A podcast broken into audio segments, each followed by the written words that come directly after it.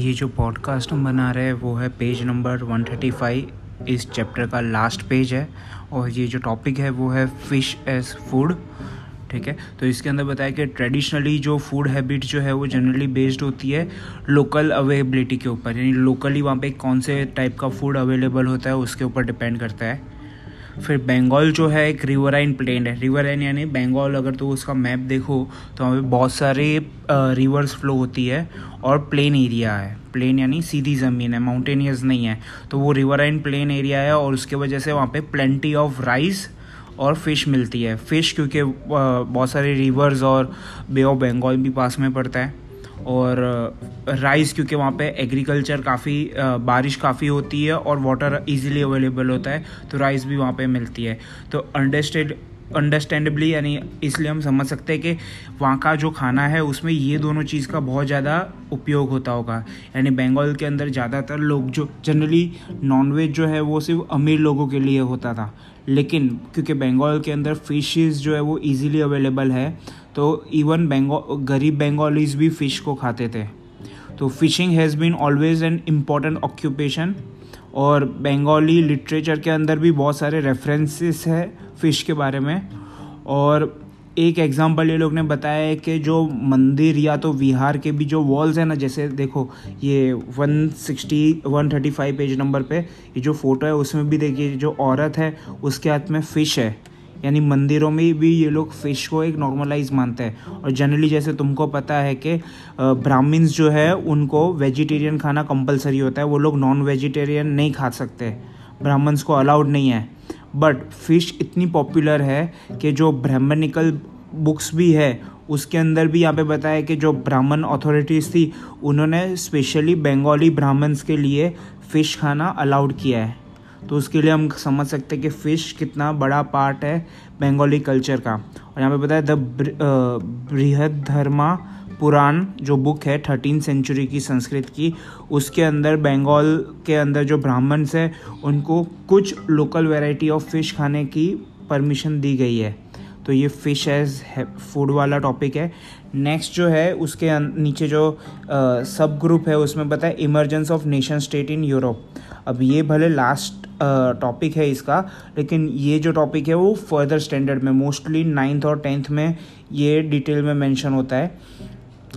इसके अंदर ये लोग जो मेन चीज़ बता रहे हैं वो है कि एटीन सेंचुरी तक यूरोप के लोग भी है, वो खुद को अपने आप को सब्जेक्ट के जैसे देखते थे। सब्जेक्ट यानी प्रजा। ऑफ़ एन एम्पायर कोई किंगडम की प्रजा के जैसे रखते खुद को मानते थे, कोई देश का सिटीज़न नहीं मानते थे अपने आप को, क्योंकि वो टाइम पे देश वाले कॉन्सेप्ट ही नहीं थे, वो टाइम पे वही था कि राजा का किंगडम है और लोग उनका सब्जेक्ट है, यानी प्रजा है। और जैसे यहाँ पे अलग अलग किंगडम्स के नाम बताए, एक है ऑस्ट्रियो हंगेरी एम्पायर या तो कोई चर्च के मेंबर हो, अपने आप को मानते थे, या तो ग्रीक ऑर्थोडॉक्स चर्च के मेंबर मानते थे तो ये लोग अपने आप को नेशन स्टेट के फॉर्म में नहीं मानते थे।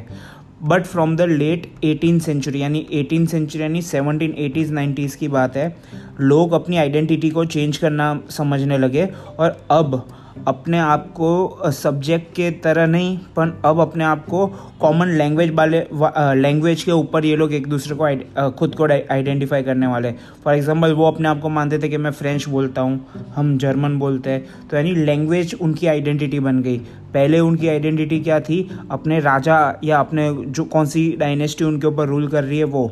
फिर बाद में ये लोग लैंग्वेज का महत्व होने लगा। By the earlier nineteen century यानी और बीस तीस साल के बाद यहाँ पे बताए जो रोमेनिया की जो स्कूल टेक्स्ट बुक है, वो सारी चीज़ जो है वो रोमेनियन लैंग्वेज में लिखी जाती थी। ठीक है? ना ग्रीक लैंग्वेज के अंदर and in Hungary Hungarian was adapted as the official language instead of Latin जो पुराने टाइम पे वहाँ पे लेटिन चलती थी, लेकिन हंगेरी के अंदर अब ये लोग खुद की लैंग्वेज को, यानी इस तरीके से क्या हमको रियलाइज़ होने लगता है कि जो एक लैंग्वेज बोलते हैं, हम लोग एक दूसरे से कनेक्टेड है। दिस एंड अदर डेवलपमेंट ऐसे और भी दूसरे एग्जाम्पल्स ये लोग बता रहे हैं, जो मेन कारण था कि लिंग्विस्टिक बेस के ऊपर, यानी लैंग्वेज के बेस के ऊपर सेपरेट नेशन बनने की शुरुआत हो गई।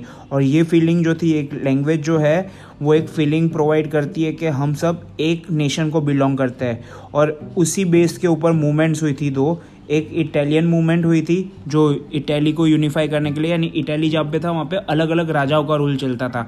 कोई जगह पे इटालियन स्पीकिंग प्रोविंस था, कोई जगह पे फ्रेंच स्पीकिंग थे स्पेनिश थे, लेकिन मेजोरिटी इटालियन थे। तो वो लोगों को लगा कि ये पूरा एरिया जो है, वो इटालियन स्पीकिंग लोगों का होना चाहिए। तो ये लोग ने लड़ाई की और पूरा अलग राजा जो थे, उनको हराया। और पूरा एक ही राजा के अंडर आया यानी लोग इटली बना लैंग्वेज के बेस पे। सेम तरीके से जर्मनी को भी यूनिफाई किया था लैंग्वेज के बेस्ड पे। तो उस तरीके से आगे जाके जो नेशन बनने लगे तो लैंग्वेज के आधार पर जैसे इंडिया के अंदर हिंदी बोली जाती है, श्रीलंका के अंदर सिन्हाली लैंग्वेज बोली जाती है, पाकिस्तान के अंदर मेन उर्दू बोली जाती है, अफ़गानिस्तान में अफ़गानी। तो अब जो नेशंस बनना स्टार्ट हुए तो वो लैंग्वेज के बेस पे नेशन बनना स्टार्ट हुए। तो ये टॉपिक जो था, वो इतना था। अब नेक्स्ट टॉपिक जो है, वो इसके पहले वाला मैं टॉपिक लूँगा बंगाल के बारे में जो टॉपिक है पूरा सा। A closer look at Bengal वो नेक्स्ट पॉडकास्ट में बनाऊँगा।